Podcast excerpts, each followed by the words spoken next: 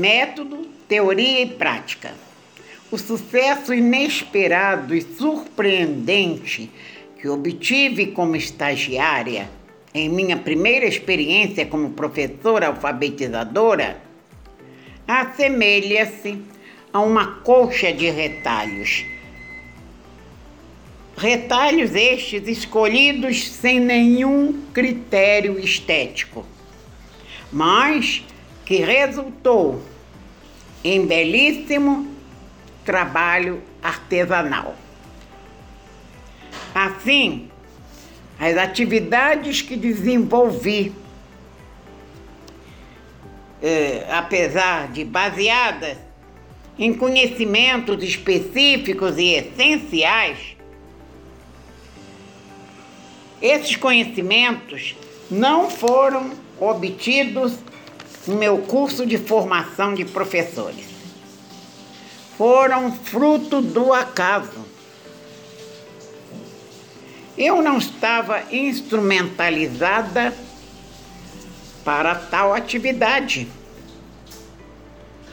O sucesso decorreu de uma busca incessante, difícil, pertinaz de algo que me levasse ou levasse meus alunos à aprendizagem prazerosa da leitura e da escrita, conforme a responsabilidade que eu assumi perante as crianças, perante a diretora da escola.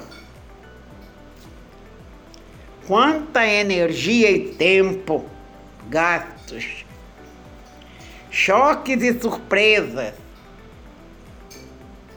levaram-me a entender que havia uma defasagem imensa entre a formação de professores e a realidade. Dúvidas e indagações que povoaram a minha mente cerca de 15 anos foram se diluindo durante meu curso nesta faculdade de educação especial que funcionava num pavilhão anexo ao Instituto de Educação do Rio de Janeiro.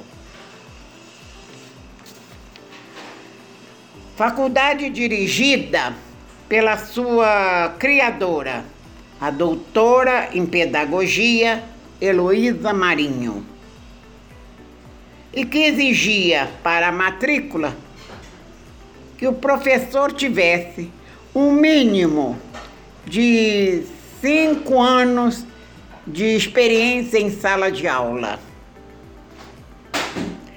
Era um curso diferente dos demais que eu já havia conhecido.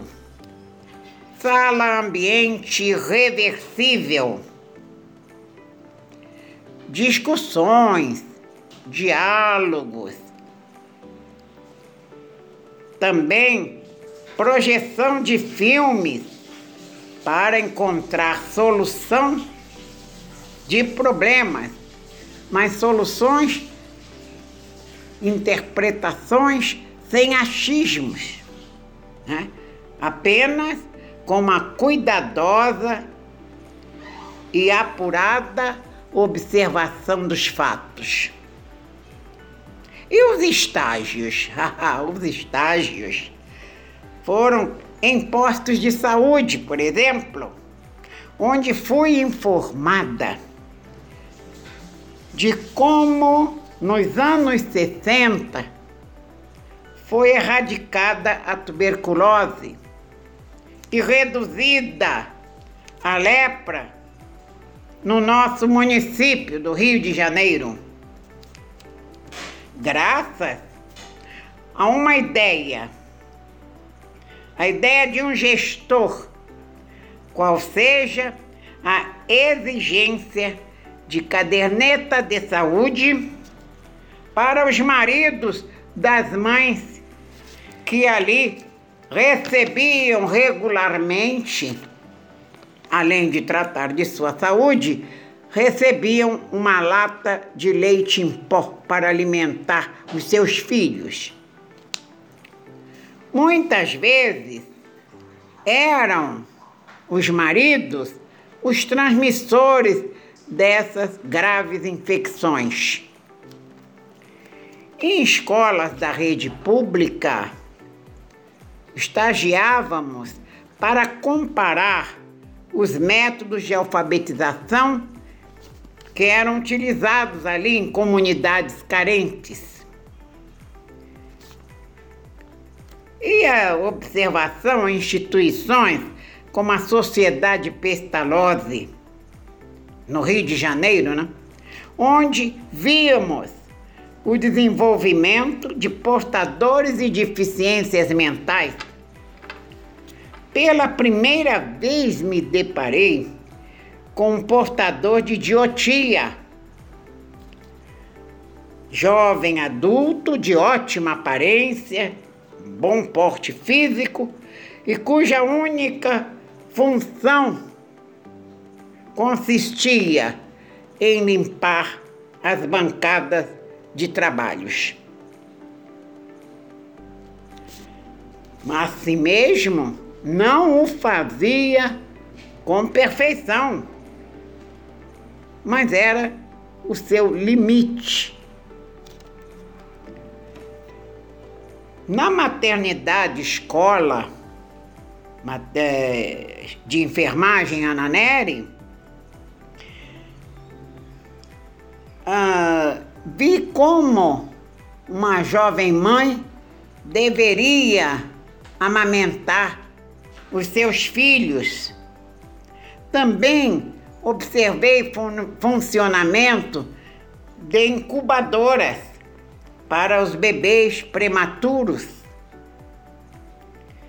Na instituição Romão Duarte, que abrigava menores de rua, desde bebês, né, vi um trabalho executado por, uma, por ex-alunas do curso de estimulação precoce, comandado, comandada a equipe pela professora Heloísa Marinho, observei as mudanças ocorridas naquele prédio enorme, muito espaço para recreação, porém com muita deficiência na parte de desenvolvimento físico e mental.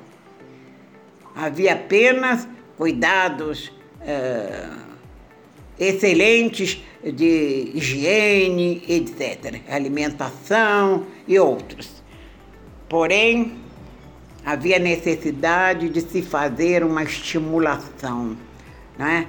Isto a equipe fazia ou fez é, mudando as cores das paredes, porque eram todas brancas, mas parecia, parecia assim um hospital da época, todo branco, incolor, né?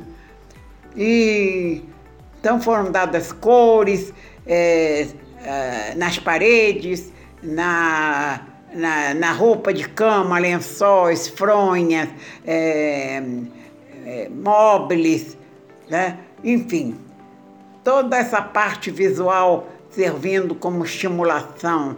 Também é, barras colocadas nas paredes para as crianças que já com muitos meses ainda não conseguiam se erguer, né? Havia crianças que não mexiam nem a cabecinha, havia crianças que não sorriam. E foi feito um trabalho importantíssimo de estimulação essencial. E nós observávamos o conjunto da atuação ali da, da, da, das das estimuladoras e também é, escolhíamos uma criança a qual devíamos observar durante um ano, fazendo os relatórios da, do seu desenvolvimento a partir da estimulação essencial. Quantas mudanças quanta novidade! Relatórios, né? É, é, a observação era às vezes feita né, para esses relatórios na própria residência das crianças. É, tivemos também aulas da matemática moderna, né, que na, na época era imposta às professoras das escolas da rede pública, né, e as professoras desconheciam de que se tratava a matemática moderna aquela teoria dos conjuntos, de atributos, aquelas operações com conjuntos, etc. Né? Uh, tivemos também aulas de português com o professor Otton M. Garcia, né? que nos ensinou como fazer uma dissertação argumentativa e outros ensinamentos preciosos. Havia ainda aulas de artes plásticas, músicas, principalmente as canções folclóricas brasileiras, né? recreação, jogos de recreação, né? que substituem, substituem a educação física inapropriada para crianças de educação infantil e do primeiro segmento do ensino fundamental. As maiores novidades, porém, surgiram, a meu ver, nos cursos de estimulação essencial e de desenvolvimento humano O curso de desenvolvimento humano era realizado com equipes multidisciplinares. Tínhamos ali médicos, enfermeiros, assistentes sociais, professoras, pedagogas e etc. Incrível a troca de experiências. Porém, o encontro do que eu buscava há tantos anos, que era algo assim inexplicável, desconhecido, mas que me causava aflição, ali aconteceu. Ali eu encontrei. Era um método, um método natural e funcional de aprendizagem da leitura e da escrita, método elaborado pela professora Heloísa Marinho.